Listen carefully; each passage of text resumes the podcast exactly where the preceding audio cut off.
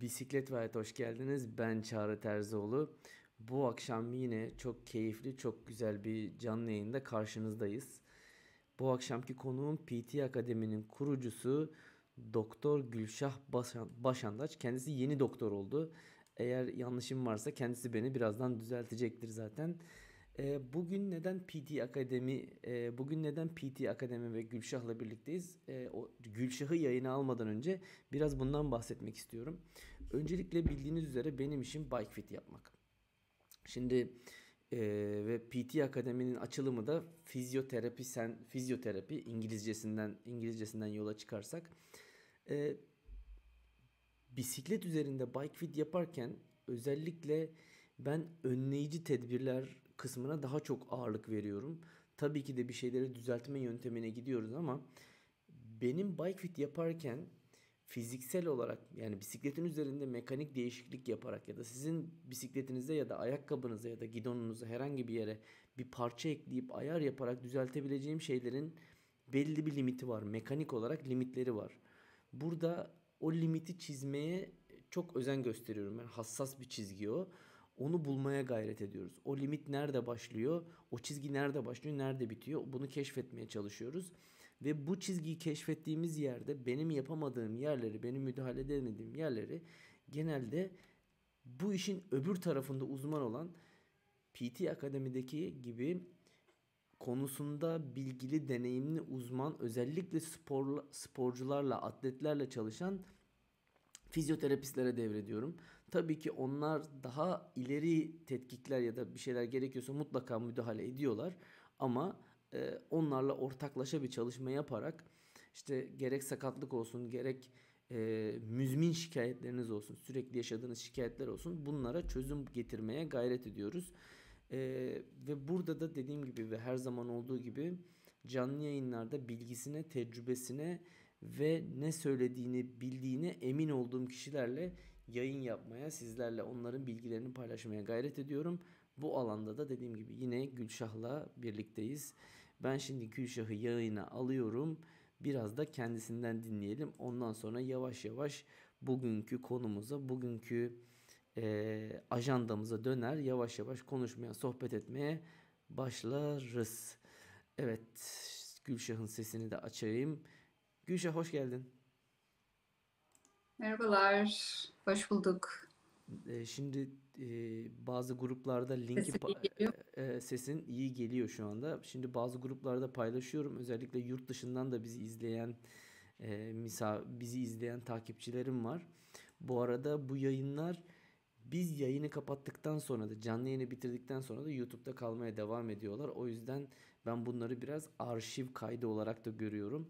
Ee, eğer anlattıklarımızı beğeniyorsanız, daha sonra da izlediğinizde beğendiyseniz bile arkadaşlarınızla paylaşmayı, beğenmeyi ve kanala abone olmayı unutmayın diyorum. Şimdi biraz topu Gülşah'a bırakıyorum. Gülşah önce biraz kendini tanıtsın, biraz e, P T Akademi'yi tanıtsın. Gülşah Başandaç kimdir? P T Akademi ne yapar? P T Akademi'nin işi nedir? Biraz bunlardan konuşalım. Ondan sonra da ajandamıza geçelim. Tekrardan hoş geldin Gülşah. Merhabalar tekrar. Öncelikle teşekkür ederim güzel davetin için. Ee, ben Gülşah Başandaç. Ee, sen de kısaca bahsettin. Ee, spor fizyoterapistiyim. Ee, hani Doktor Gülşah Başandaç deyince aslında P H D'den bahsediyoruz. Ee, fizyoterapi sonrası spor fizyoterapisinde yüksek lisans ve doktora yaptım. Ee, yeni bitmesinin sebebi de hayatıma P T Akademi girdi.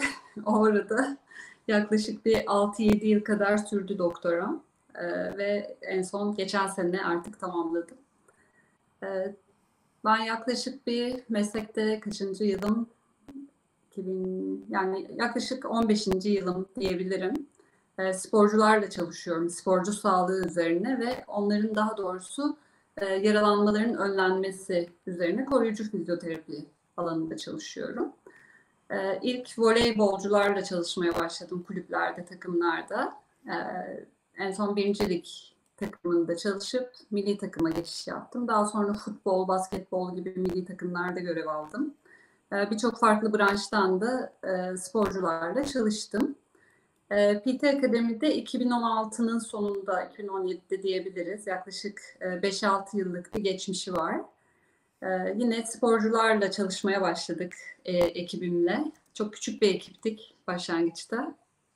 Yani iki pilates topu, iki table'la başladığımız bir serüvendi. Ve sporculara hakikaten koruyucu fizyoterapi nedir? Hatta önce fizyoterapi nedir anlatmaya başladık. Daha sonra koruyucu fizyoterapi nedir? Sporcular sakatlanmasın diye önleyici çalışmalar yapalım kısmını e, sahada özellikle onları anlatmaya çalıştık. Birçok etkinlikte yer aldık.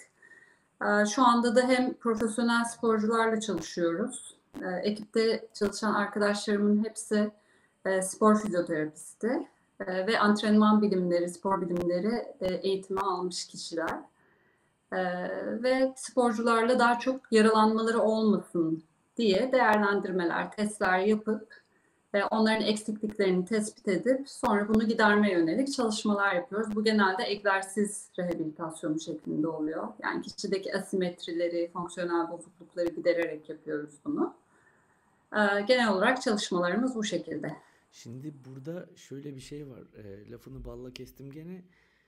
Bizim Türkiye'de genel bir alışkanlığımız var. Sakatlanmadan doktora gitmiyoruz. Dişimiz ağrımadan dişçiye Maalesef. gitmiyoruz. İşte dizimiz ağrımadan bike fit yaptırmıyoruz. İşte ne bileyim, hani böyle illa bir şeyin olması gerekiyor. Ben mesleğe, hani bike fit mesleğine başladığımdan beri e, hep bir şeylerin, hani koruy işin koruyucu kısmını ön plana çıkartmaya çalıştım, sizin yaptığınız gibi. Sanıyorum ki artık biraz daha başarılı da olmaya başladık. Çünkü insanlar artık bisiklet alıp sakatlandıktan ya da rahatsız olduktan sonra değil, ya abi sakatlanmayalım madem bu işi yapıyoruz, iyi yapalım diye gelmeye başladılar. Bu benim için iyi bir gösterge. E, ben evet. fizyoterapiyi de biraz, hani fizyoterapi de tabii her doktorların ya da işte tıbbın e, her dalında olduğu gibi fizyoterapinin de mutlaka koruyucu bir tarafı olduğunu tahmin ediyordum ama e, açıkçası oraya gelip orada düzenli çalışmayan, yani şimdi ben e, ikinci sefer geldim, hatta üçüncü sefer ge- gelmek işleri planlıyoruz şu anda. Oraya gelip içinizde yer alana kadar, orada yer alana kadar bu kadar aktif bir şekilde bir şeylerin önüne geçmek için çalışma yapılabileceğinin farkında değildim açıkçası. Zaten bugün o yüzden bunları konuşuyor olacağız. Hani bir şekilde sakatlık yaşayıp doktor tavsiyesiyle ya da doktor yönlendirmesiyle tedavi amaçlı fizyoterapiye giden, mutlaka bizi şu anda izleyen ya da izleyecek olan kişiler vardır. Ama bizim bu akşamki amacımız, insanlar sakatlanmamak için bu sporu daha uzun süre ya da herhangi bir sporu daha uzun süre sağlıklı bir şekilde yapabilmek için nelere dikkat etmeliler, onu konuşmak üzerine olacak diyorum.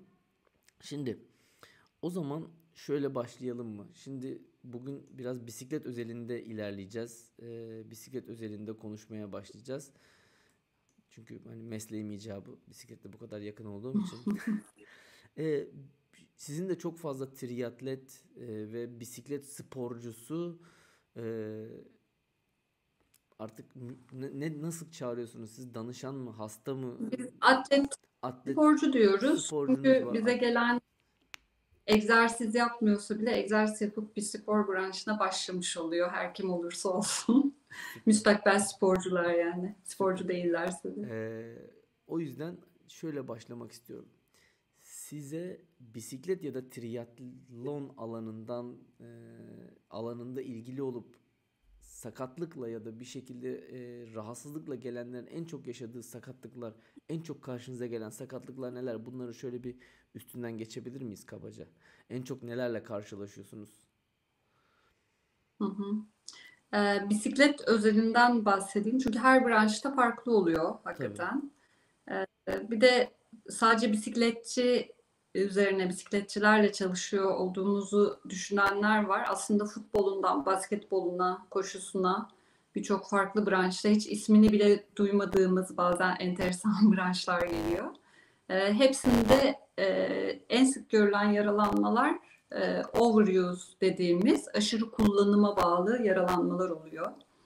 Ee, bunlar da mesela Ee, yine bisikletçilerden örnek verecek olursak e, diz problemleri çok görüyoruz. e, boyun, omurga, bel problemleri çok görüyoruz. E, bisiklete yeni başlayanlarda el bileğiyle ilgili olan sıkıntılar oluyor. E, ama triatlon deyince iş biraz daha değişiyor. İşin içine koşu giriyor tabii. Yine ayak bileği, diz problemleri çok daha fazla görebiliyoruz onlarda. E, yüzmeyle ilgili omuz ve bel problemleri görüyoruz.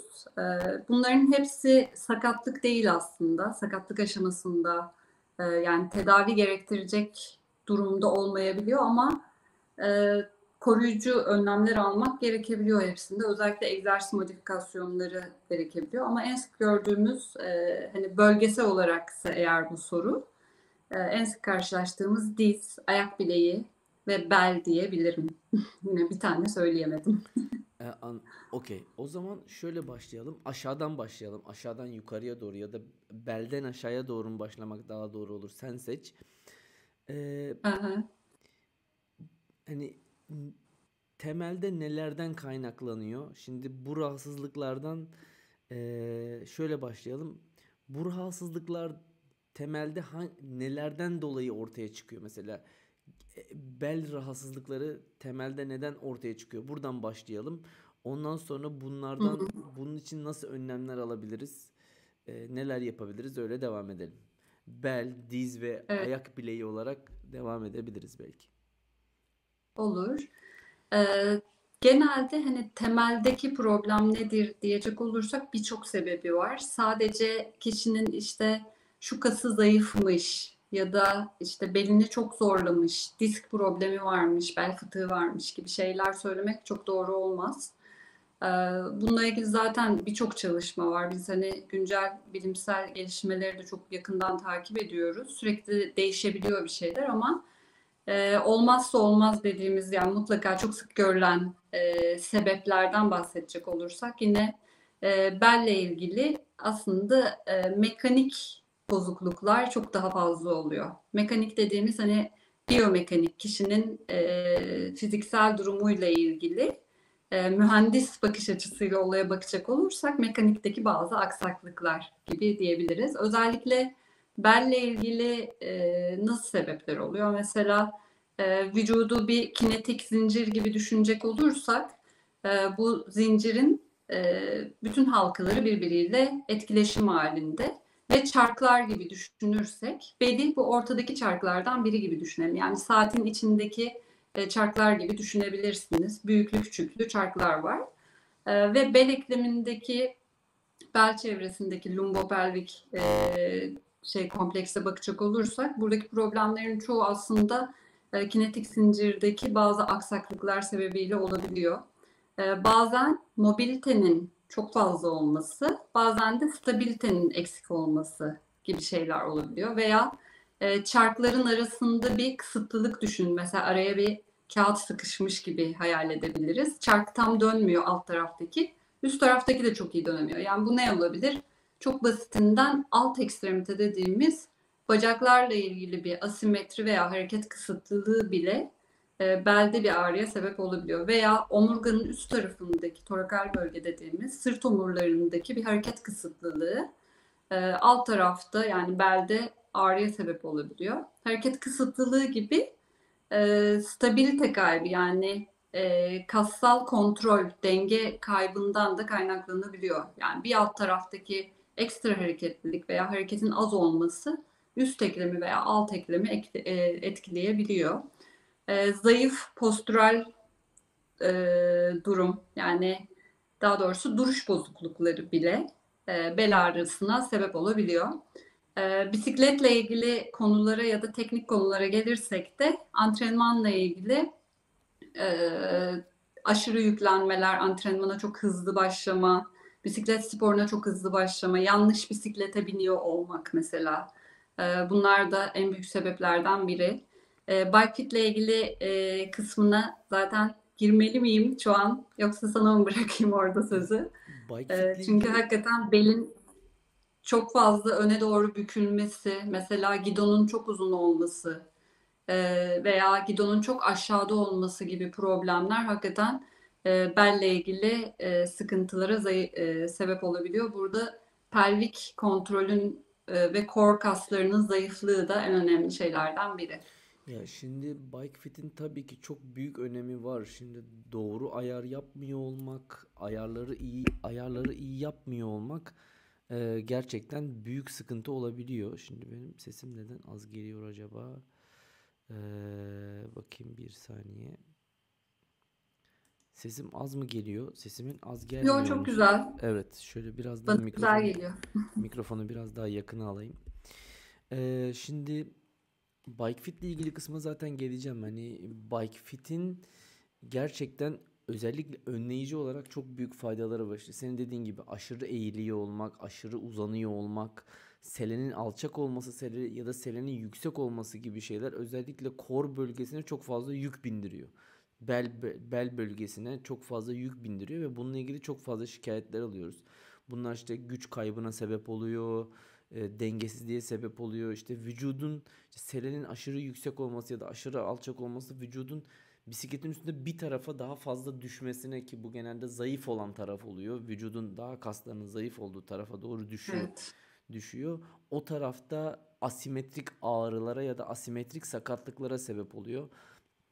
Asimetrik aşınmaya sebep oluyor ve bu aşınmalar işte sonra overuse, fazla kullanımla beraber işte aşırı zorlamayla beraber sakatlıklara dönüşüyor. E, zaten amacımız bunların farkına varmak. Peki e, şöyle bir şey söyleyeceğim. İnsanların şimdi bel rahatsızlıklarına tek tek gi girmeli miyiz bilmiyorum. Çünkü çok fazla, çok çeşitli şikayetler var. İşte, çok sebep var. İşte belin sağın, hani şöyle söyleyeyim. Pelvisin sağ ya da solunda işte ne bileyim ol, olması farklı, omurganın üstünde ağrı yaşamak farklı bir his, sebepleri farklı şeyler.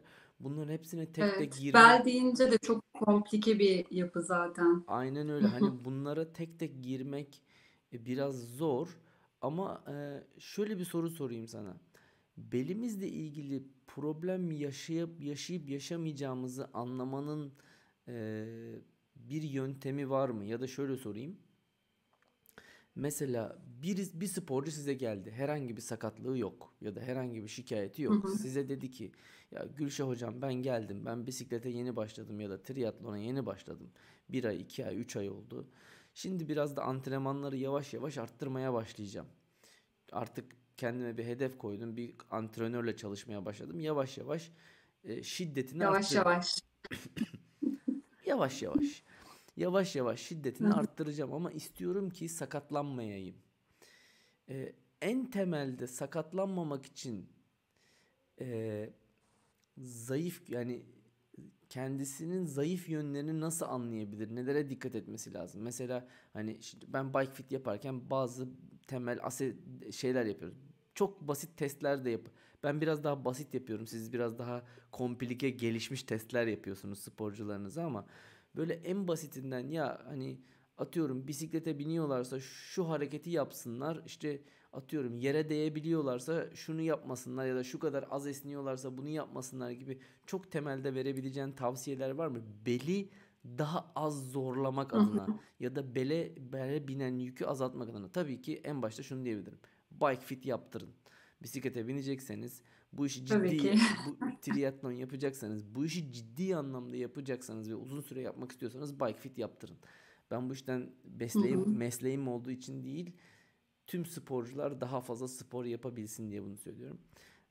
Sizin, sizin tarafta ya şöyle, ne yapmalılar? E, bizim tarafta eğer kişinin diğer konularda gerçekten doğru şeyler yaptığına eminsek, bizim tarafta da eksikleri tespit edip onu kişiye söyleyip hepsinin ön, önüne geçmek aslında mümkün. E, sadece hakikaten bu bir ekip çalışması, böyle multidisipliner yaklaşmak lazım olaya. Sadece beli esnek değil, işte belinin esnekliğini gidersin, o zaman hiç bisiklette ağrısı olmaz gibi şeyler söylemek de mümkün değil. Evet, evet, ee, ama yine çok doğru. çok detaylı ve çok e, aşırı bilimsel e, ve detaycı konulara girmeyecek olursak şöyle e, öneride bulunabilirim. E, mesela esneklik, stabilite, kuvvet gibi e, parçalara ayıracak olursak belle ilgili durumu. Atıyorum kişinin öne uzanma testini yaptığımızda, çok çok basit testlerden bahsediyorum. Bu öne uzanma testini yaptığımızda eğer e, pelvik stabilizasyon dediğimiz leğen kemiğinin öne doğru e, hareketliliği eğer yeterince iyi değilse, ki buna bakmanın birçok farklı yolu var, sadece öne uzanma testi yeterli olmuyor bazen. E, o zaman biz diyebiliriz ki sen bisiklete daha dik bir pozisyonda başla ve yavaş yavaş bunu öne doğru uzanma pozisyonuna getir. O esnada da e, senin bazı ev egzersizlerin olacak ve belini esnetecek, bacak kaslarını esnetecek, senin o pozisyonunu arttıracak doğru egzersizleri yaptıktan sonra fiziksel olarak da geliştikten ve hazır olduğun zaman e, daha e, agresif bir pozisyona geçebilirsin gibi önerilerde bulunabiliriz. E, esneklik dışında stabiliteyle ilgili bazı fonksiyonel testler var. Mesela basit olsun istiyorsan. Fonksiyonel, fonksiyonel testlere geçmeden önce aslında şunu şunu sormak istiyorum. Şimdi e, siz İstanbul'dasınız. İşte zaman zaman işte etkinlikler oluyor. Etkinlikler için farklı illere gidiyorsunuz. İşte farklı yerlere, aktif spor aktiviteleri içerisinde çeşitli aktivasyonlar oluyor. Çeşitli yerleriniz oluyor. Oralarda oluyorsunuz. Ama hani ben hı hı. gerçekten size ulaşabileceğim bir yerde değilim. Yani bir şekilde kendim, evet. kendimi anlamak istiyorum. Bir şekilde az ya da çok korumak istiyorum. Bunun için yani atıyorum bu esneklik testini yaparken e, neye dikkat? Tabii ki esneklik tek başına bir şey değil. Esnek olabilirsin ama kuvvetli olmayabilirsin. Ya da kuvvetli olabilirsin evet. ama esnek olmayabilirsin. Bunlar ya da işte e, hani mesela belin esnekliği başka, hamstring esnekliği başka. Ya da dengeli olmayabilirsin. Evet hani Hı-hı. tabii ki bunları alt kırılımlarına ayırmak mümkün. Burada benim sormak istediğim en temelinde bu insanlar atıyorum nasıl bir şey yapabilirler? Yani bir, çok basit bir değerlendirme yöntemi var mı? Mesela işte e, mesela işte biz nabız bandı olmayanlar için işte heart rate zone'lara diyoruz ki işte normal konuşabildiğin atıyorum şu an bizim konuştuğumuz gibi konuşabildiğin bir moddaysan bu e, zone bir'dir. İşte hafif böyle Hafif böyle arada nefes alma duyuyorsunuz. Zone iki'dir gibi hani böyle şeyler yapıyoruz ya basit. Bunun e, Göksen'le konuşurken hı hı. söylemişti böyle temel bir yabancı dilde bir adı var. E, derecelendirme. Hatırlamıyorum ben şimdi. Hı hı. Hani böyle çok temel basit bir derecelendirmesi var mı? Ya işte şunu yapabiliyorsan biraz daha kendine şöyle dikkat et ya da şunu yapamıyorsan şunu zorlama gibi söyleyebileceğim bir şey var mıdır? Bel konusunda. Evet. Yani insanların mesela kendini tartabilmesi için. Aha. Ee, o zaman şöyle yapalım. Herkes ayağa kalksın. ee, öne uzanma testini yaparken mesela ayakta durup ellerle öne doğru, hatta benim nerede küçük adamım, onunla birlikte göstereyim. Evet, test yapıyoruz. Öne uzanma testini yaparken kişi e, gö- gövdesinden aşağıya doğru uzandığı zaman şu şekilde elleriyle ayak parmak uçlarına kadar uzanabiliyor mu? Ee, yoksa bunu yaparken mesela dizleri mi bükülüyor? Ee, öne doğru uzanmaya çalıştığı zaman. Ya da dizleri bükülmüyor da sırtından bir kamburla mı eğiliyor? Belinden mi dönüyor? Yani bunların hepsi aslında başka bölgelerin kısalığını gösterir. Farklı sırtında, belinde, bacaklarında veya belki de parmak uçları havaya kalkıyordur. Anladım. Yani topukları havaya Tabii kalkıyordur, ki. Parmak uçları uzanıyordur. Çok farklı şekillerde uzananlar var. Biz aslında bu testi yaparken neresinde nasıl kısalıklar var onları ölçümlüyoruz da sayısal olarak. Ee, ama çok basit anlamda öne doğru uzanırken e, parmak uçlarına ulaşabiliyor mu, ulaşamıyor mu? Ve hemen bir sağlama testi yapılabilir. Sırt üstü yatar kişi.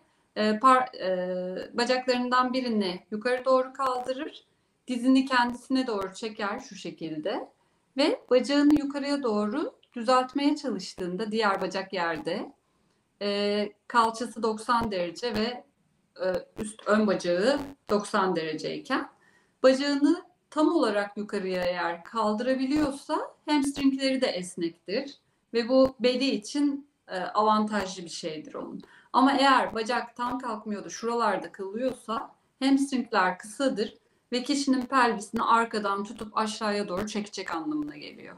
Burada özellikle mesela selenin de açısı çok önem arz ediyor. Özellikle bizim çok sık karşılaştığımız hatalardan biri e, yani çok çok önceden biz bike fit konusuna o kadar da meraklı değildik. Ama kişinin durumunu iyileştiriyoruz, gönderiyoruz, sonra tekrar bakıyoruz aynı ağrıyla yine geliyor. E diyoruz ki sen atıyoruz, bir de atıyoruz, geri geliyor. Gel bumerang gibi atıyoruz atıyoruz geri geliyor. Aynen. Tekrar bir bisikletinle gel o zaman diyoruz. Bakıyoruz bisikletin selesinin ucu o kadar havada ki o iskiyal tüberositaz dediğimiz bu oturma kemikleri arkaya doğru kayıyor kişi. Ee, ve dolayısıyla böyle oluyor böyle. Tuhaf bir oturma pozisyonu. Evet, belin iyice gerilmesi demek oluyor. Bu da belin arkasındaki o ligamentlerin, bağların ekstra gerilmesi demek oluyor. Uzun bir süre oralarda gerginlik oluyor. Bazı kişilerin mesela duruşu böyle, ona dikkat edebilirler. Hmm. Acaba beli çok mu çukur yoksa beli arkaya doğru mu? Anladım. Ee, eğer arkaya doğruysa yine esneklikle ilgili, posterior pelvik tiltle ilgili yapısal bir e, sıkıntısı var demektir. O zaman... Ekstra çukursa da uzanırken yine ağrısı olabilir. Anladım. O zaman şöyle ben senin bu söylediklerine şöyle biraz ekleme yapayım. Belden biraz dize doğru inelim artık. Çünkü konuşacak çok Hı-hı. şey var. Her şeye böyle çok detaylı girersek. Çok. Şimdi insanlar sıkılmasın diye sunum da gösterebiliriz istersen evet, onlara sunumu görsel. Da, sunumu da gösterebiliriz. Şimdi e, hemen şöyle söyleyeyim. Şimdi eğer çok fazla öne doğru eğilme esnekliğiniz yoksa, yani işte Gülşah'ın gösterdiği gibi mesela ayak uçlarınıza değemiyorsanız bir kere e, çok fazla gidonu aşağı koymaya ya da gidonu ileri koymaya uğraşmayın. E, yani kendinizi bunu yapmak için zorlamayın. Ya herkesin gidonu çok aşağıda, herkes böyle bisikletim öyle çok daha güzel gözükür deyip böyle bir gaza gelip kendinizi boşu boşuna zorlamayın. Aynı zamanda hani bunu check etmek için hani yere yatıp bacağınızı kaldırdığınız zaman işte şu o, hani şu hareketi yaparken mesela atıyorum bacağını kaldırdın, bacağın burada kaldı. Yani bacağını böyle tam kaldıramadın. O zaman hamstringlerin gerginse mesela sele yüksekliğinizin de çok olmamasına dikkat edin. Bununla ilgili benim YouTube kanalında yine sele yüksekliğini ayarlamakla ilgili bir videom var. Ee, orada mesela belli bir çarpanlar var. Eğer bu esnekliğiniz az ise, hamstring esnekliğiniz az ise bu ölçünün biraz daha altında kalabil, kalmanız gerekiyor olabilir. Bunlara dikkat edin.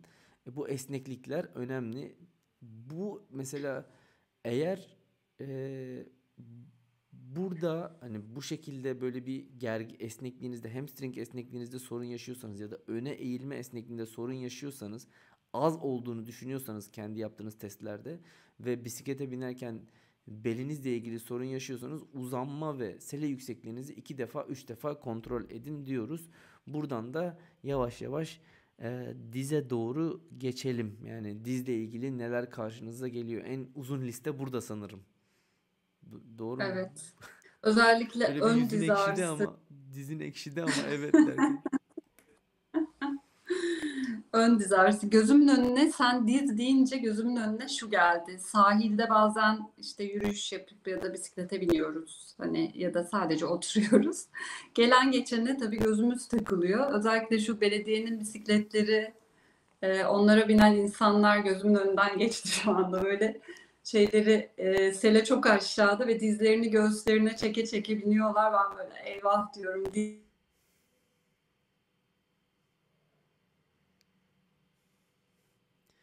Bir saniye, senin bir sesin gitti ama biri mi aradı acaba?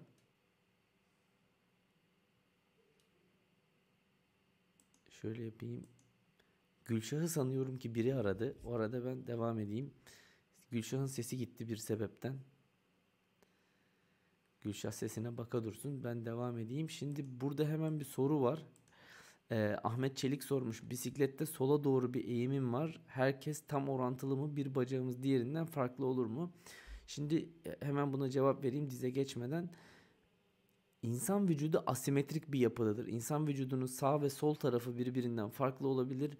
Bu yüzden sağ bacağınız sol bacağınızdan farklı olabilir. Hatta şöyle çok e, değişik bir rakam vereyim. Sağ bacağınızla sol bacağınız arasında yaklaşık böyle iki santime kadar olan bir farkı ömrünüz boyunca hissetmeyebilirsiniz. Ama bisiklete bindiğinizde selede kilit, selede sabit, ayağınızda da kilitli pedal olunca bu çok kendini gösterebilecek bir durum haline gelebilir. O yüzden bir tarafa yöneliyor olabilirsiniz. Ama bu sadece mekanik, yani iskelet sistemindeki bir kısıt, iskelet sistemindeki bir kısıklıktan değil, e, kaslarınızdaki bir e, asimetriden de kaynaklanabilir. Gülşah bir ses verebilir misin? Ee, ama sesin gelmiyor. Ee, sen geldin ama senin sesin gelmiyor.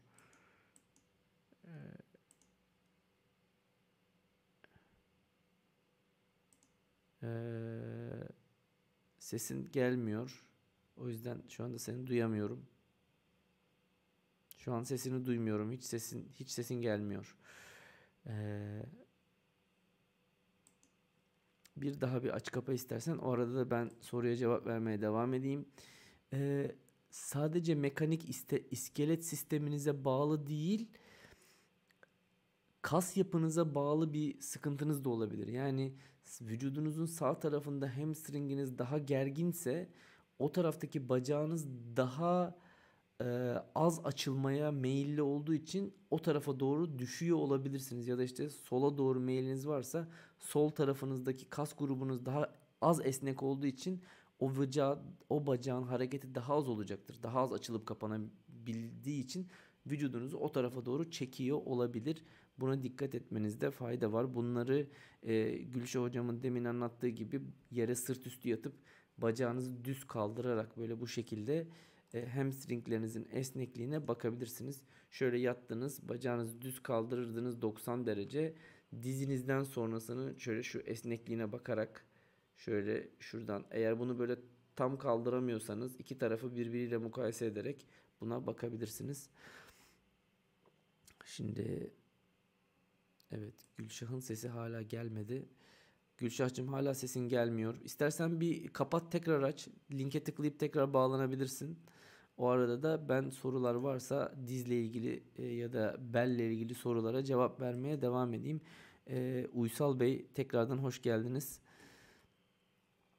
Ee, yine aynı şekilde esneklik ve belle ilgili hani benim gördüğüm sorunların çok büyük bir bölümü genelde e, esneklik ve kuvvetle alakalı.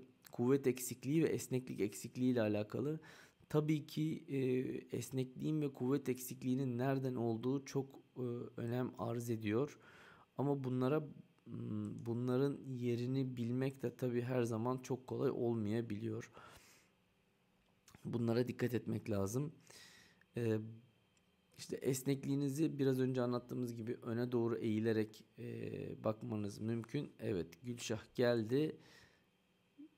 Ses ver Gülşah. Evet, sesim geliyor mu? Evet, şu an sesin geliyor. Ben şimdi seni yayına da bağlıyorum. Şöyle. Pardon. Bazen e, şey olduğu zaman hani bazen maalesef böyle görüntü gidip gelebiliyor. Şöyle alamadım seni. Evet, Gülşah'ı tekrardan yayına alıyorum. Neden gittiğini anlayamadım. Bazen oluyor. Hani teknoloji, yapacak bir şey yok. Evet, belle ilgili konuşmuştuk. Ben arada hemen bir iki bir soruya cevap verdim. Şimdi tekrar kaldığımız yerden devam edebiliriz.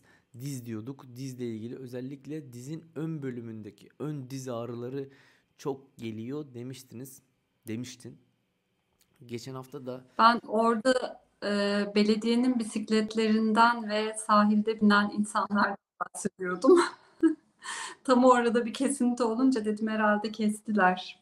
Dalga geçiyorum diye. Belediye, yani şey çok alçak satıyor. Alçak sele ve dizi yukarıya doğru çekerek e, eyvah hani dizler gidecek diye gözümün önüne bu gelmişti.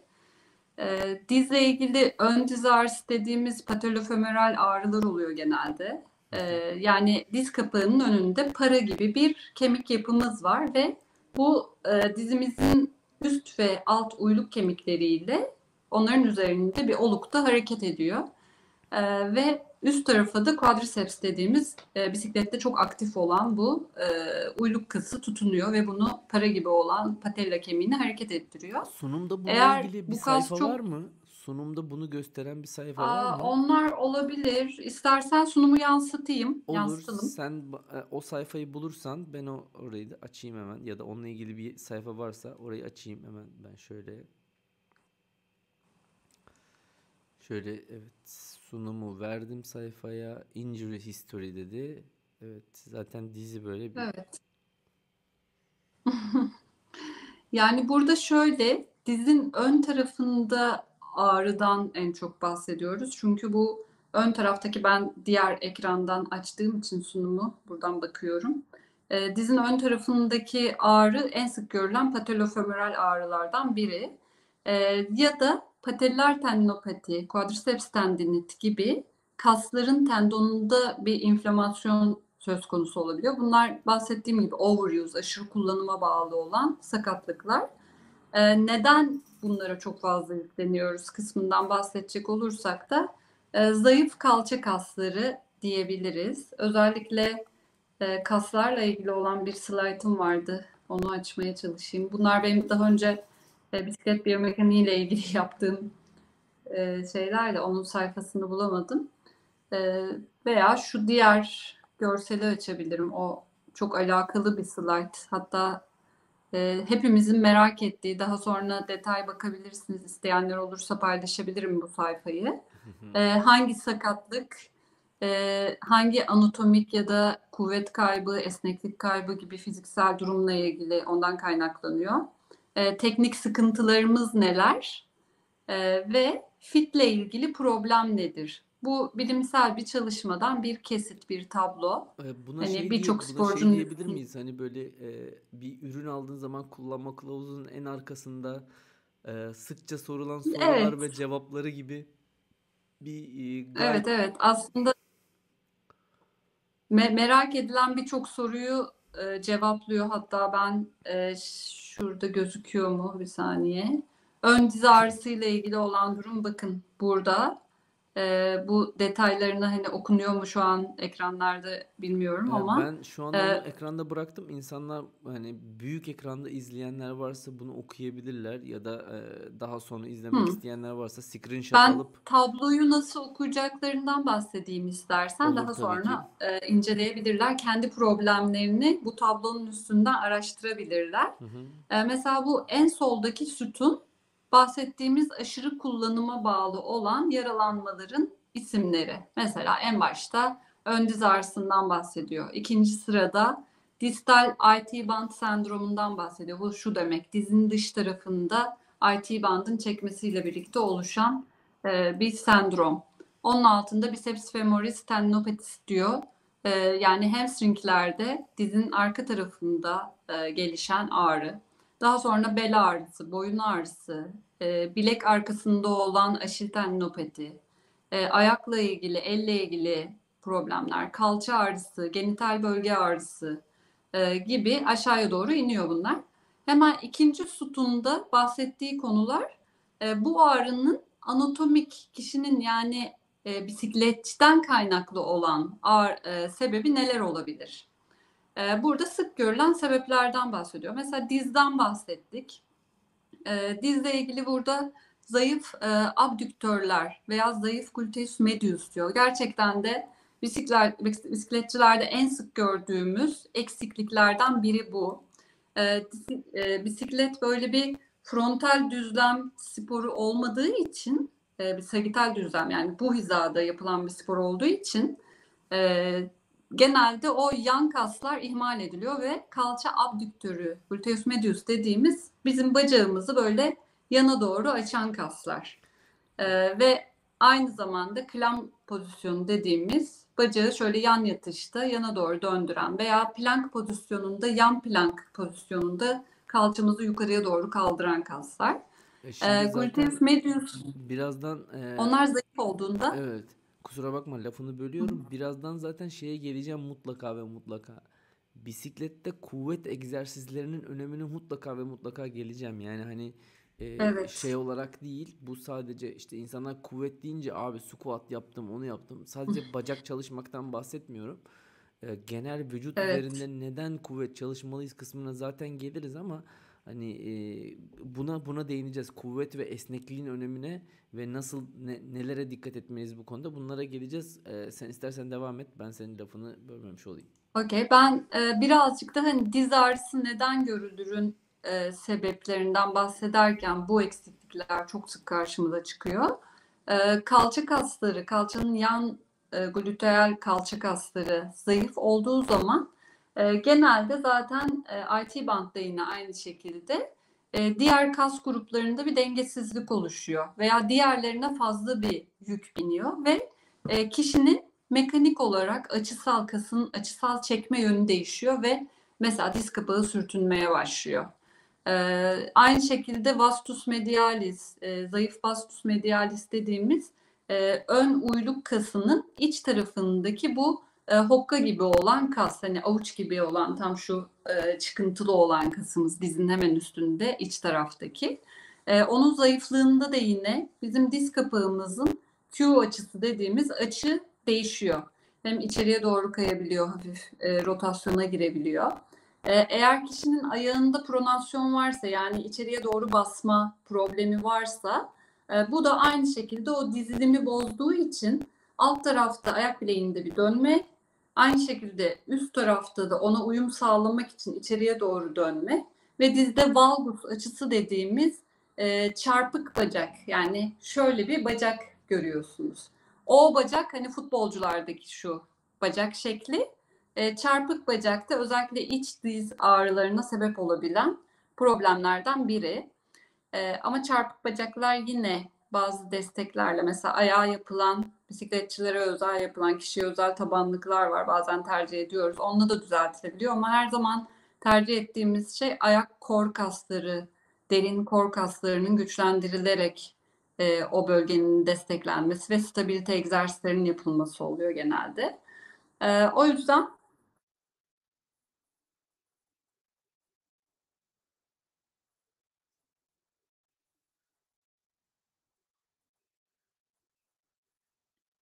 Hı hı.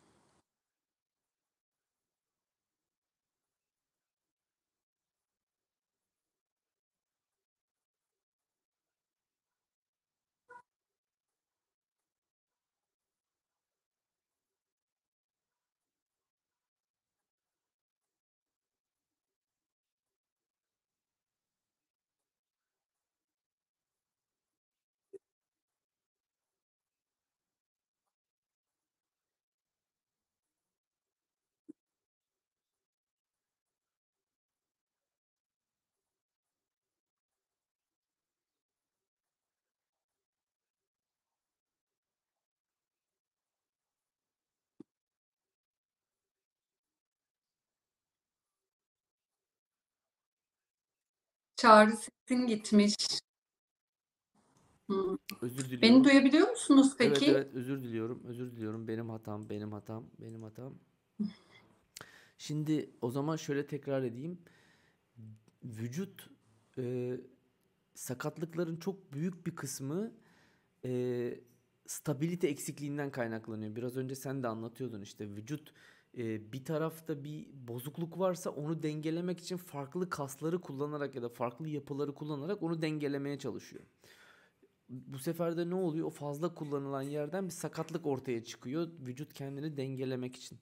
Bunun haricinde tabii ki ne kadar o fark, ne kadar dengeleme amaçlı ne kadar az kas grubu çalıştırırsanız vücudunuz o kadar verimli çalışır hale geliyor. Ne kadar verimli çalışırsa o kadar enerji tüketiyorsunuz, o kadar hızlı giderken o kadar az zorlanıyorsunuz gibi gibi. Kuvvet çalışmak, vücudun zayıf yönlerini tespit etmek ve bunları e, kuvvetlendirerek daha dengeli bir çalışma, stabil bir çalışma sağlamak çok önemli. E, ben bir yudum su içeyim, sen devam et. Yani diz problemlerinden bahsettik. Ee, eğer ekranı yansıtabilirsek biraz şeyden bahsedebilirim. Ee, bu problemlerden nasıl bahsediyoruz kısmından. Tamam, ben Daha e, doğrusu, sunumu, sun, sunumu ekrana verdim. Birazdan gelecek. Verdik mi? Evet. Ha. Okay. Herhalde gelmiştir diye düşünüyorum. Evet, evet, evet. Şöyle, e, hep problemler üzerine konuşuyoruz ama birazcık da power'dan bahsedebiliriz. Çünkü genelde sakatlığı, yaralanmayı bunları e, çok fazla duymak istemiyor sporcular. Aslında konumuz yine sakatlıklar, yaralanmalar. Biz çünkü onların önlenmesi için uğraşıyoruz. Biz bunu yaptıkça e, aslında bizim başarı oranımızda ve bisiklet üzerindeki performansımız da artıyor. Bunu yaparken de hem bisikletçinin problemlerini göz önünde bulundurmamız lazım, hem de bisikletle ilgili olan problemleri göz önünde bulundurmamız lazım. Yani tıpkı şey gibi, e, hani çok güzel bir bisiklet almak istiyorum, en hafifinden, en kalitelisinden, en donanımlısından derken bazen kişi kendisini ihmal edebiliyor. Hakikaten e, bisikletçi olarak kendisinde de olması gereken bazı donanımlar var. Bunları ihmal edebiliyor. O yüzden e, hepsine bir bütün olarak bakmamız lazım. Hiçbir tarafı ihmal etmememiz lazım. E, onunla ilgili zaten az önceki gösterdiğimiz sunumda buydu. E, slide oydu. E, onun üzerine istiyorsanız eğer o tabloyu paylaşabilirim. Tek tek, çünkü sakatlıkların sebeplerine girmek zor olacak ama genelde bizim ilgilendiğimiz kısımda e, çok kişiye özgü problemler var. Buradaki parmak izi gibi.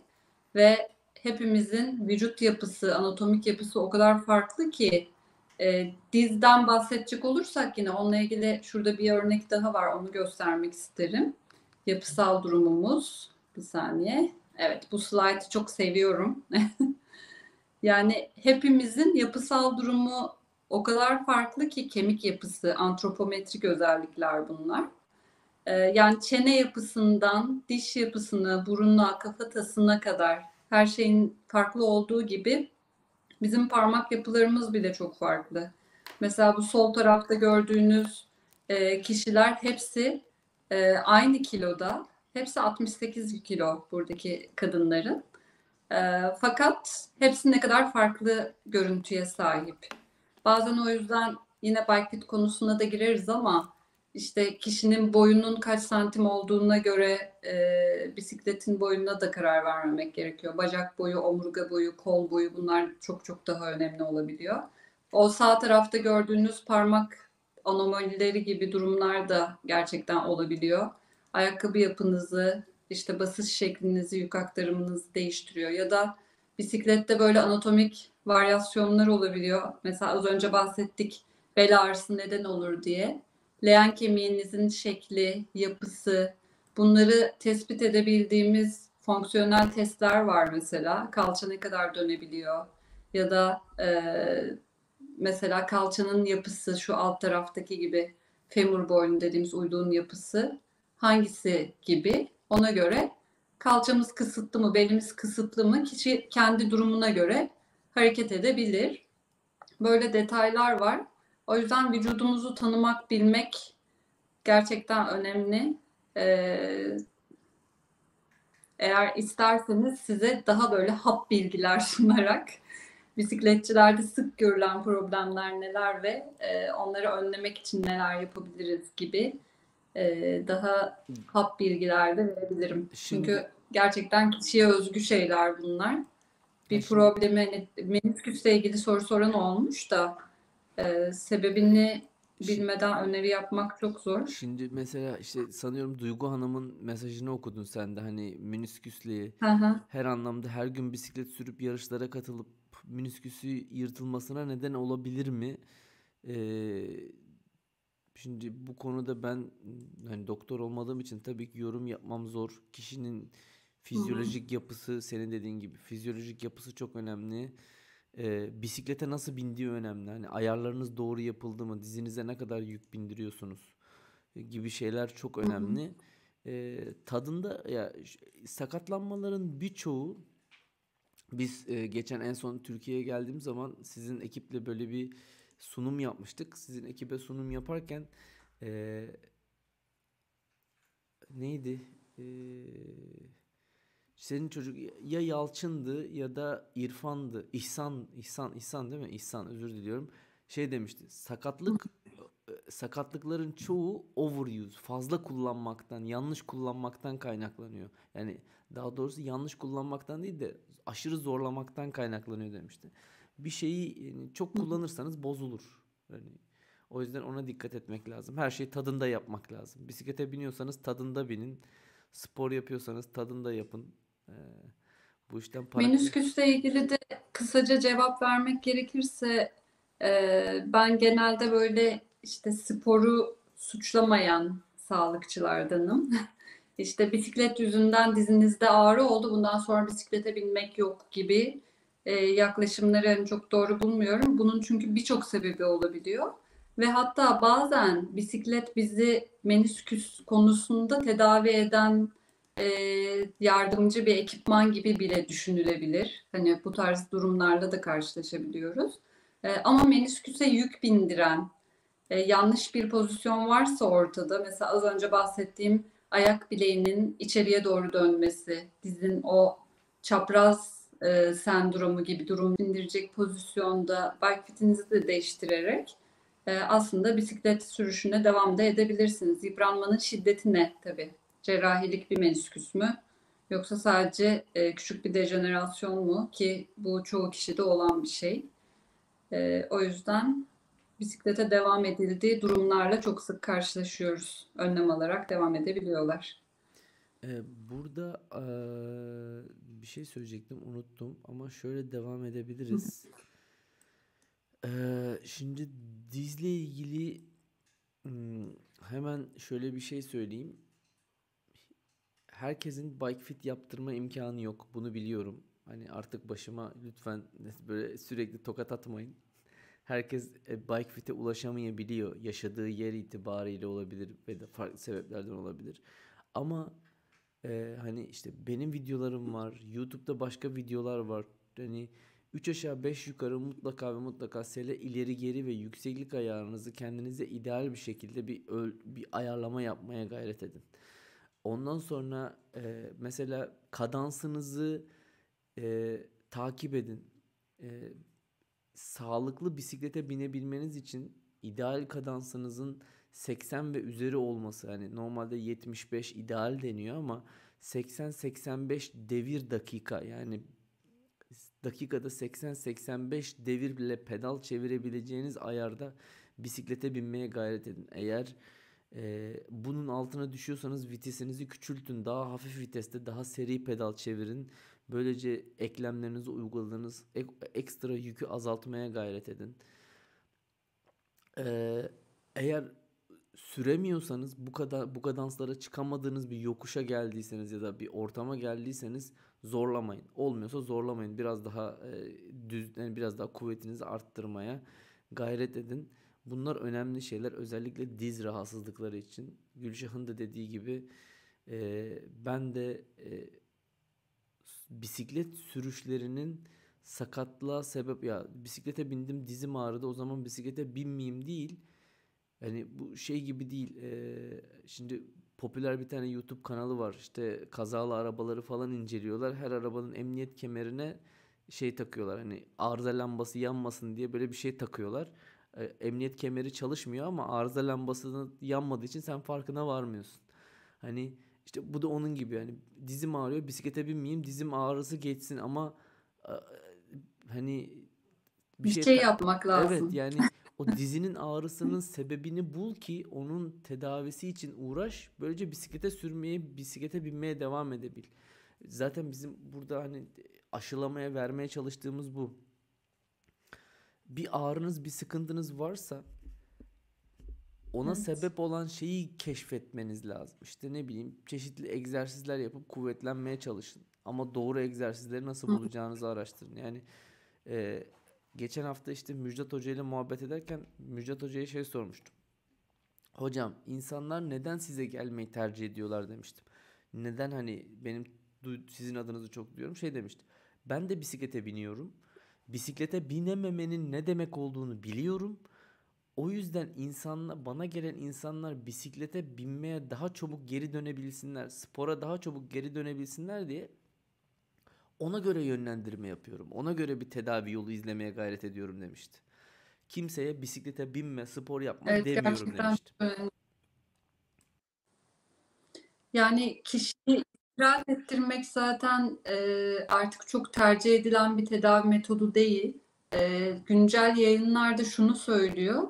Bir vücut veya yapısal e, bir hastalık dışındaki hani yaralanmalar, overuse yaralanmaları, akut yaralanmalar, bunların hemen hemen hepsi mümkün olduğunca erken hareket etmeli.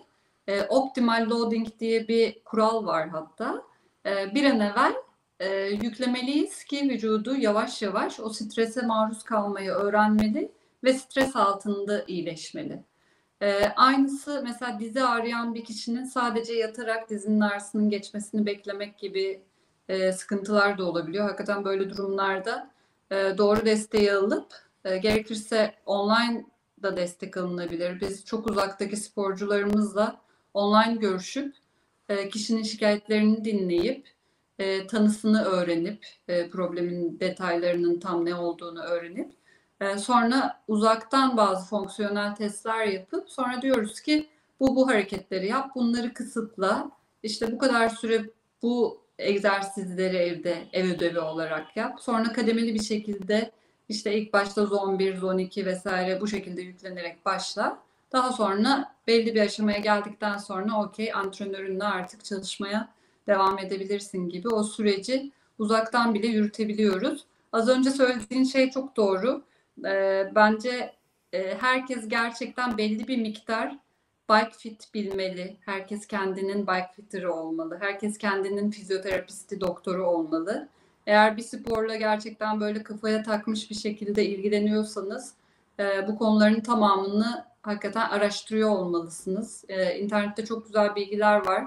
E, çok uçuk kaçık bilgiler de var. Tabii ki doğru yerlerden doğru orada bilgiler edinmelisiniz. O, o ince çizgiyi, ince çizgiyi de çok fazla kaçırmamak lazım. Yani evet. Hani biraz. Evet, biraz yani bilmemiz lazım. Çok okuyup her şeyi denememek lazım ama hiçbir şeyi de yapmamak, e, hiçbir şeyi yapmamak da çok kötü. Burada şey var. Evet, yani ama en azından bir sele yüksekliğiyle ilgili atıyorum bike fit yaptıracak kimse yok. Bisikleti aldığımız yerde de enteresan bir yükseklikte bize vermişler, çok alçak. Ya yani onun çok alçak olduğunu en azından bilebiliyor olmamız lazım. Tam doğru nokta atışı mesafeye getiremesek de üç en azından aşağı, yanına geçip ya da üstüne çıkıp doğru sele yüksekliğini yapabiliriz diye düşünüyorum. Yani, ama bir sürü detay var tabii şöyle ki. Şöyle bir şey söyleyeyim. Mesela şimdi yeri geliyor ben ayar yaparken böyle iki milimetre falan oynatıyorum sele boyunu ama hani bunlar gerçekten çok hassas ölçümlerle yaptığımız şeyler. Evet. Ama hiçbir şey bilmeyen atıyorum bisikletinizi yeni aldınız. Yeni bisiklete binmeye başladınız. Yani sizin selenizin yarım santim aşağıya da yarım santim yukarı olması sizi e, çok olumsuz evet. etkilemez. Ama seleniz beş santim alçaksa ya da beş santim yüksekse sizi çok etkiler. Ama işte atıyorum bacak arası, apış aranızı ölçün. Ay, çıplak ayakla. Apış aranızı ölçün. Bunu sıfır nokta sekiz yüz seksen yedi ile çarpın. Bununla ilgili bir videom var. Sele yüksekliği nasıl ayarlanır diye. Sonra selenizin yüksekliğini buna göre ayarlayın. En fazla böyle bir santim ya da bir santim artı eksi bir santim ya da artı eksi bir buçuk santim fark eder ki hiç yoktan iyidir. Sizi birçok şeyden korur. Çok da zor bir yöntem değil. Tavsiye ediyorum. Burada biri bir şey ben sormuş. De, ee, hemen ona cevap ben vereyim. Ben de bu arada ha, özür, okay. özür diliyorum. Ee, şimdi e, enduro bisikletlerde bike fit e, hani pedal çevir, bike fit sadece pedal çevirmekle alakalı değil, bisikletin üstündeki hakimiyetinizle de alakalı. Gidona o verdiğiniz ağırlık, gidonu nasıl tuttuğunuzla da alakalı ama tabii hani e, enduro için e, ben mesela dağ bisikleti bike fitinde çok uzman değilim. E, çünkü atıyorum yüz kişi geliyorsa belki bir ya da iki kişi e, dağ bisikleti için geliyor. Ama Avrupa'da bike parkta sürüyorsanız muhtemelen Avrupa'da yaşıyorsunuz ya da Amerika'da yaşıyorsunuz. Mutlaka bunda uzman birileri vardır. Bunu imkanınız varsa bir deneyin. En azından selenizin olması gereken ayarlarını bilirsiniz. Sele yüksekliğinizi maksimumdayken o dropper postun en yukarıdayken hiç yoktan iyidir. En azından aklınızda bir şey olur ama işte bir triatlet gibi, bir yol bisikletçisi gibi ya da bir zamana karşı bisikletçisi gibi bunu çok sıkı, çok yakından takip etmenize gerek kal gerek yok diye düşünüyorum ama e, bir sefer hayatınızda yaptıracağınız bir sefer üç aşağı beş yukarı sizi ömür boyu kurtaracaktır. Evet, evet. Gülşah'cığım tekrar sendeyiz. Ee, ben de hani genel öneriler isteyenler çok fazla oldu. O yüzden e, elimden geldiğince e, ihtiyaçları böyle toparlayıp onları gidermeye yönelik bir video serisi hazırlamayı düşünüyorum hakikaten. Ee, o yüzden sizlere de faydası olacağını düşünüyorum. Ee, bu arada ee, ben, en çok e, bu arada ben sizin e, P T Akademi'nin web sitesinin linkini aşağıya bırakıyor olacağım. Aynı zamanda Instagram e, tagini de bırakacağım. İnsanlar size oradan soru sorabilirler ya da ulaşabilirler diye tahmin ediyorum. Hı-hı. Çünkü biraz önce uzaktan da destek veriyoruz demiştim. Bununla ilgili de bilgi alabilirler. Ben bağlantılara, tabii, detaylara, açı, aşağıda açıklamalara detayları bırakıyor olacağım. İlgilenenler oradan P T Akademi ile iletişime, hı-hı, geçebilir. Sen tekrar devam et istersen. Evet. YouTube'da da zaten videolarımız var. Onların serisini de YouTube'dan da takip edebilirsiniz. Ee, ama genel olarak toparlayacak olursam e, bisikletçilerde özellikle esneklikle ilgili e, önerilerim şu olur. E, en çok görülen kısalan kaslar mesela quadricepsler. Yani bacağınızın ön tarafındaki kas grupları. E, bunları bisikletten iner inmez yapabilirsiniz. Ayrıca bir mobilite stretching seansı olarak da yapabilirsiniz. Mesela bacağı dizi bükerek e, ön taraftaki uyluk kasını, yani topuğunuzu kalçanıza doğru çekerek ön taraftaki uyluk kasını esnetebilirsiniz. Bununla Daha sonra ilgili, yani e, bununla ilgili sizin YouTube kanalınızda bisikletçiler için bir esnemelerle ilgili bir videonun var var. vardı. Onlar var. Daha yenilerini de çekeceğiz.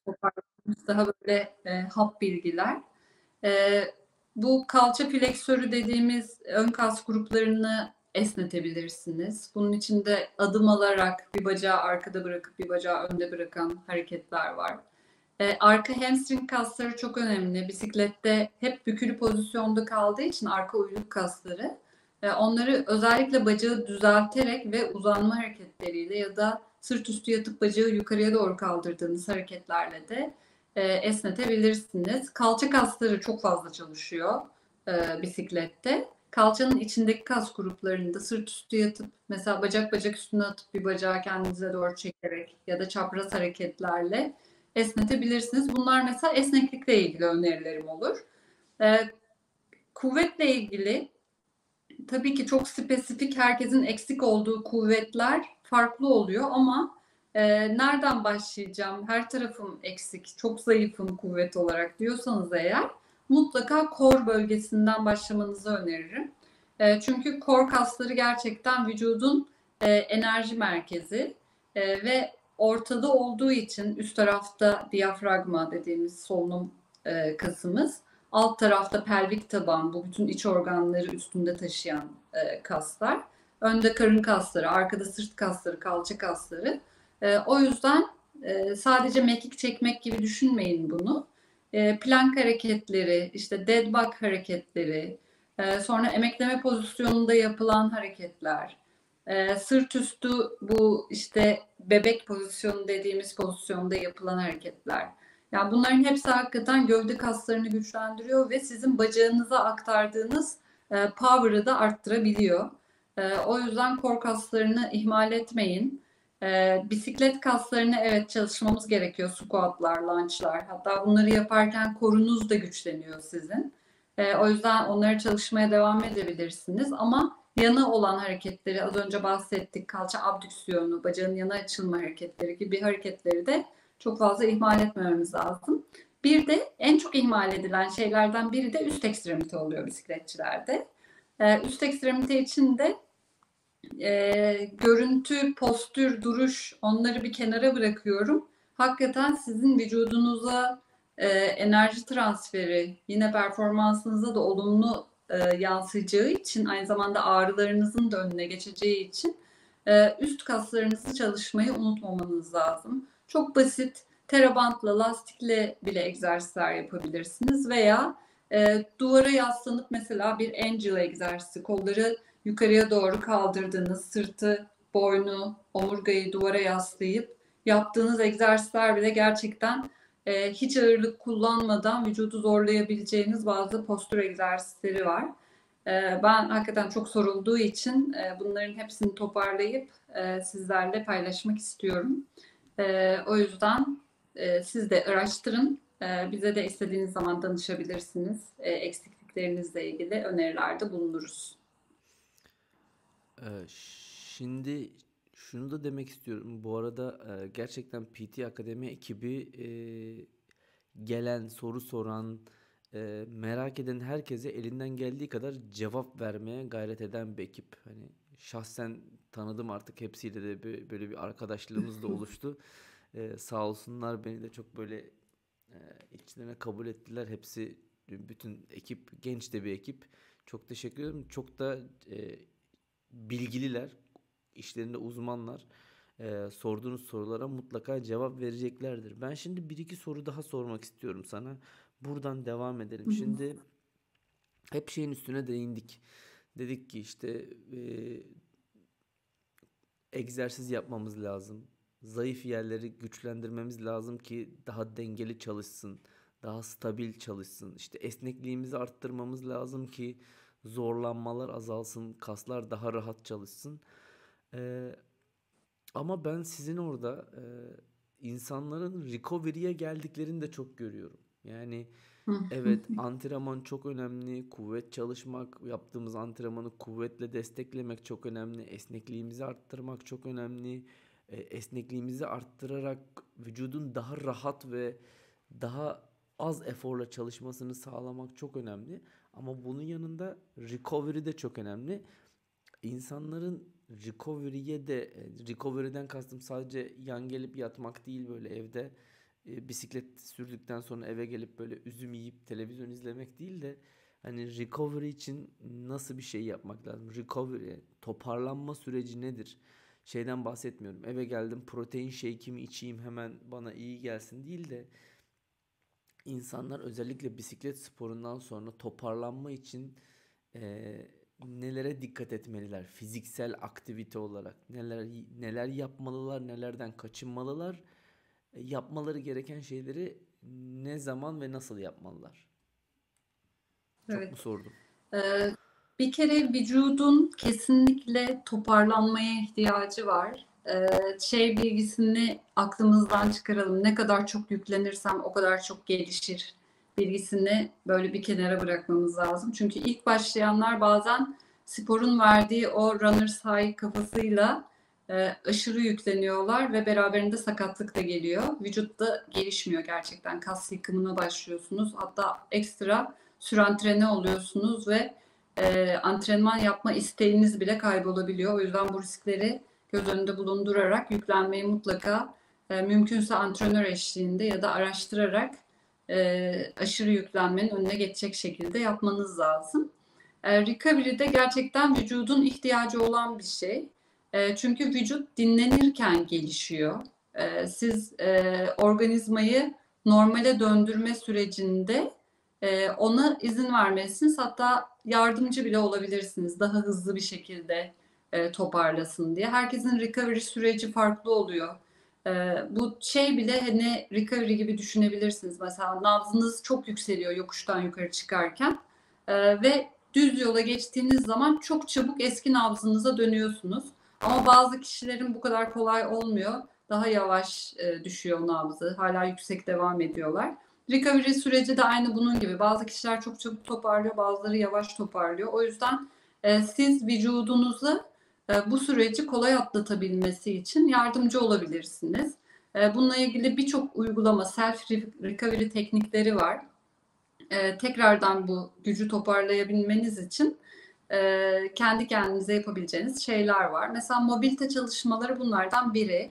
Esneklik antrenmanları, düşük şiddetli yapılan recovery uygulamaları.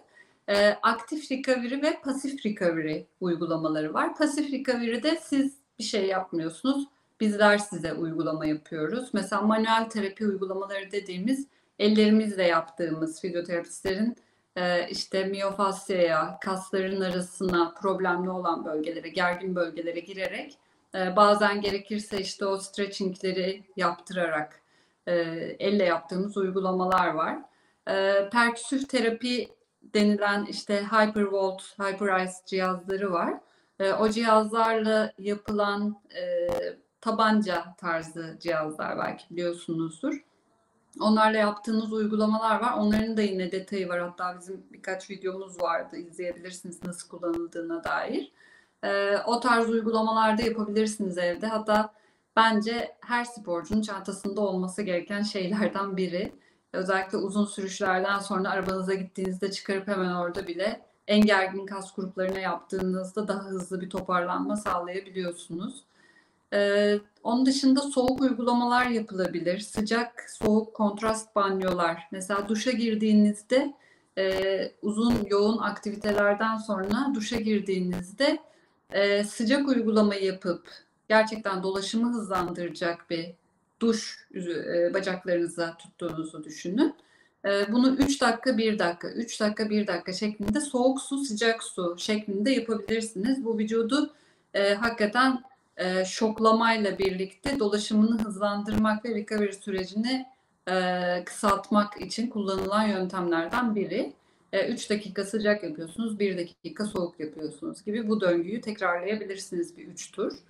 E, bunun dışında aktif pasif recovery diye bahsetmiştim. Mesela e, aktif recovery'nin içinde düşük şiddetli bir bisiklet antrenmanını da dahil edebilirsiniz. Tıpkı mobilite, e, stretching seansları gibi çok düşük şiddetli bir recovery e, sürüşü gerçekten vücudun hızlı toparlamasına sebep olabiliyor. O yüzden e, o sürüşleri küçümsemeyin. Bazen bu ne ya, zombi mi bineceğiz deyip önden yardırıp gidiyorlar. Bir türlü zombi antrenman yapamıyoruz. Bu kafadan çıkmak lazım. Çünkü o recovery sürüşü bizim ona da ihtiyacımız zombi var. Zombide şey var. Evet. Yani kalabalık binince zombir kimin zombiri? O da önemli. Yani şimdi biniyor, ya evet, biniyoruz işte ama zombir kimin zombiri? Zon iki kimin zon ikisi? Onu da iyi şey yapmak lazım. Yani böyle bununla ilgili çok değişik. Evet, o yüzden büyük grup sürüşlerini çok tercih edemiyorum ben de. Bu arada ben de bisiklete biniyorum. Bisikletçi olarak bazen şikayet ediyorum böyle şeylerden. Bu pasif toparlanmada bu arada uyku, beslenme bunlar da çok önemli. Tıpkı bizim yaptığımız bu manuel terapi uygulamaları kadar bunlar da hakikaten beslenmesidir, uykusudur, dinlenmesidir hakikaten bizim için önemli oluyor. Mesela roller kullanabilirsiniz bu arada. Hani şu bu boyutlarda olan Decathlon'da bile satılıyor. Roller'dan alıp üzerinde o gergin kaslarınızı yuvarlayarak, üzerinde yuvarlanarak kaslarınızı yine gevşetebilirsiniz. Ama şey aktif antrenmanlar da hakikaten aktif toparlanma da gerçekten önemli. Antrenmandan hemen sonra yaptığınız, hatta o yirmi dakika içinde yaptığınız stretching egzersizleri ve yavaş hareketlerle yapılan egzersizlerde hakikaten sizin toparlanmanızı hızlandırıyor. Ee, şimdi bir soru var aslında. Ee, bilmiyorum görebiliyor musun? Recovery ile ilgili e... kaydırmam lazım. Aslında, aslında recovery ile ilgili değil de bazı Asya ülkelerinde bisiklet taksiler var. Sürücü hariç üç kişi biniyorlar. Ne ısınma ne kadans hiçbir şey imkansız. Bu kişiler ve haltercilerin dizleri nasıl sağlıklı kalabiliyor diye sormuş.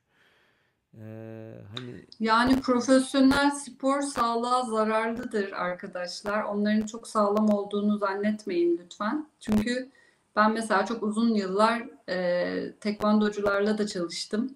İşte biliyorsunuzdur belki tam şu tibia kemiği dediğimiz kemikle sürekli bir darbe, sürekli bir vuruş söz konusu ve o kemikte e, sporcuların hepsinde M R çektirdiğimiz zaman yani kemikte kemik ödemi var.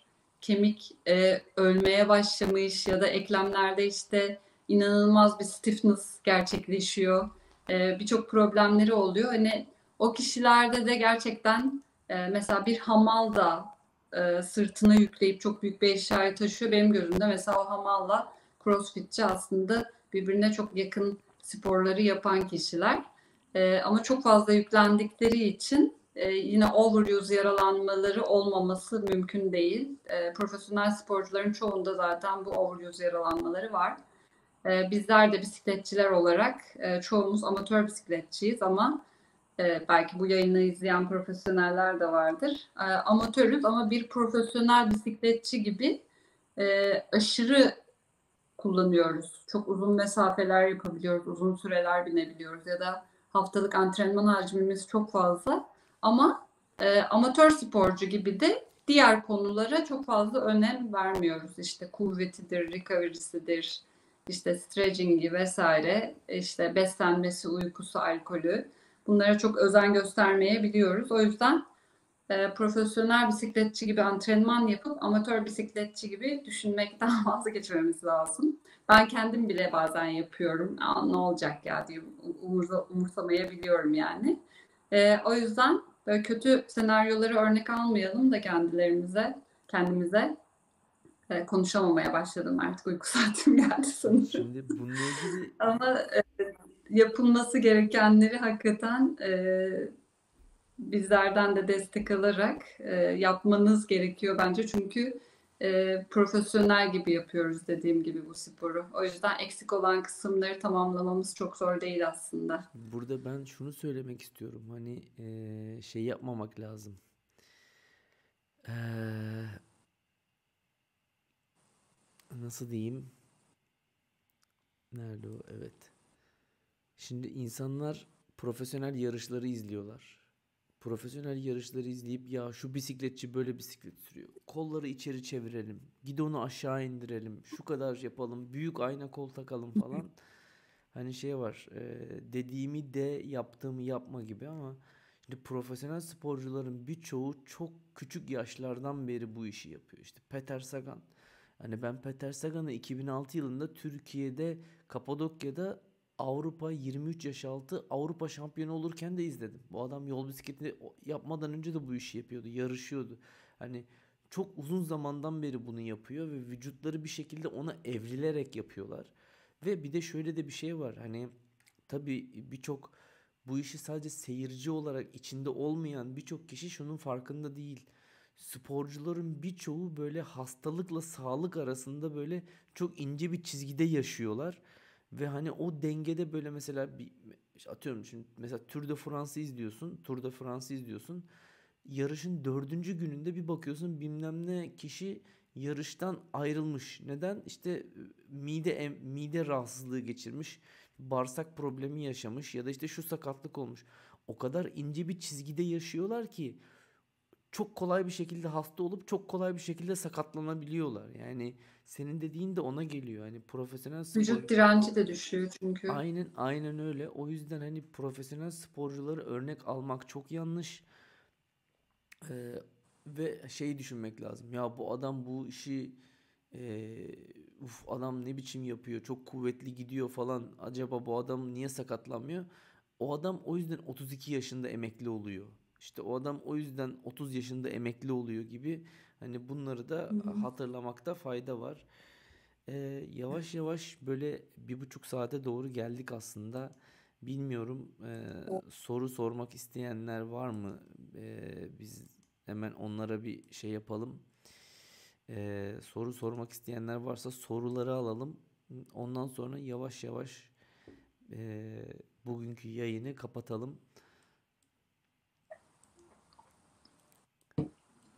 Bugün yarın sabah... Çok her... güzel yorumlar da var. Bel fıtığı ameliyatı olmuş mesela biri. Ve iki haftada yine yüz elli kilometre yol yapıyorum. Ağrılar istisnai durumlar hariç geçti. Yani bisikletle belki de kuvveti arttı. Aynen ya şey var şimdi e, bisiklet bu hareket kapasitesi var ya range of motion dediğimiz şey.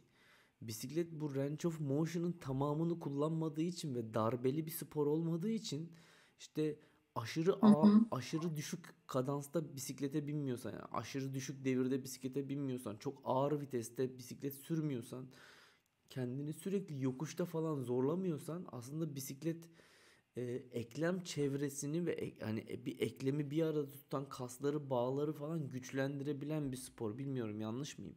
Yani vücudun evet. güçlenmesi Hatta çok bizim... faydalı yani. Aynen rehabilitasyonda kullandığımız bir Ee, şey spor demeyeyim de hani e, ekipman aslında. Yani mesela diz problemlerini tedavi etmek için kullandığımız ya da işte aerobik kapasiteyi arttırmak için kullandığımız farklı bisikletler var. Yatay bisikletler, dikey, dikey bisikletler. Mesela bir e, cerrahi sonrası, diz cerrahisi sonrası kişiyi tedavi etmek için bisikletin üstüne çıkarıyoruz. Yani bisiklet o yüzden gerçekten bana benim gözümdeki en masum sporlardan biri. e, bazen koşucuları bisiklete yönlendirmek zorunda kalıyorum. Çünkü diyorum şey ki var. Koşuyu bırakın, bakın daha güzel bir spor var, bisiklete başlatalım sizi deyip ya şimdi, e, hakikaten ne yapıyorsak dozunda yapmamız lazım ama. Şu son iki Türkiye ziyaretimde oldukça fazla e, Aşil tendinit problemiyle e, müzdarip kişiyle karşılaştım. Çoğu da şey, e, çoğu da koşucu, yani çoğu da koşuya yeni başlamış ya da bir şekilde koşuya bulaşmış, triatlon sebebiyle koşmuş falan kişiler. Yani koşmayın, anladım. Bisiklete binin. Neyse, koşmayın da demeyelim. Koşmayın. O zaman kötü işin, oluyoruz. O da işin esprisi tabii de, yani ne yapacaksanız tadında yapın. E, sporunuzu evet. yaptıktan sonra gerekli esnemelerinizi, esnetmelerinizi yapmayı unutmayın. Çünkü spor yaptığınız zaman kaslarınız sertleşiyor, kaslarınız işte sıklaşıyor, kasılıyor. Onları rahatlatmak için gerekli esnetmelerinizi yapmayı unutmayın. Recovery'nizi, dinlenme sürecinizi, toparlanma sürecinizi e, iyi değerlendirmeyi unutmayın. Bunlarla ilgili P T Akademi'nin YouTube kanalı var. Ve orada e, mevcut videolar var ve Gülşah'ın dediği gibi yeni videolar da geliyor olacak. Bildiğim kadarıyla çekiyorsunuz, evet. bir sürü bir şeyler yapıyorsunuz orada. Videoları çektik, yüklemeye başlayacağız şimdi. Şahane. Ee, işte çeşitli egzersizler, şeyler, e, bunları e, takip edebilirsiniz. P T Akademi Hı-hı. YouTube kanalında. Bunun da açıklamalara linkini bırakıyor olacağım. Eğer sorularınız yoksa e, yavaştan bu akşamı kapatalım. Unutmayın, bana her zaman sosyal medya üzerinden, e-mail adresimden ya da WhatsApp'tan ulaşabilirsiniz. Evet. Eğer beni Instagram ta- Instagram'dan takip ediyorsanız WhatsApp'ıma ulaşmanız çok kolay. Instagram'dan direkt mesaj göndermeniz çok kolay ya da e-mail atmanız çok kolay. Ee, bir sonraki bölümle ilgili sorularınız varsa bana ya da işte aynı yöntemle Gülşah'a ulaşmayı unutmayın. Bu akşam bizi izlediğiniz, bizi dinlediğiniz için hepinize çok teşekkür ediyoruz. Bundan yayını sonradan izleyecek arkadaşlara da tabii ki teşekkür ediyoruz. Beğenmeyi, abone olmayı, eğer bilgileri faydalı bulduysanız spor yapan diğer arkadaşlarınızla paylaşmayı unutmayın diyorum. Hepinize iyi akşamlar diliyorum. Gülşah'cığım, sana da çok teşekkürler katıldığın, bilgi paylaştığın. İyi akşamlar diliyorum. Ben teşekkür ederim. Çok verimli bir konuşmaydı. Evet, şimdi...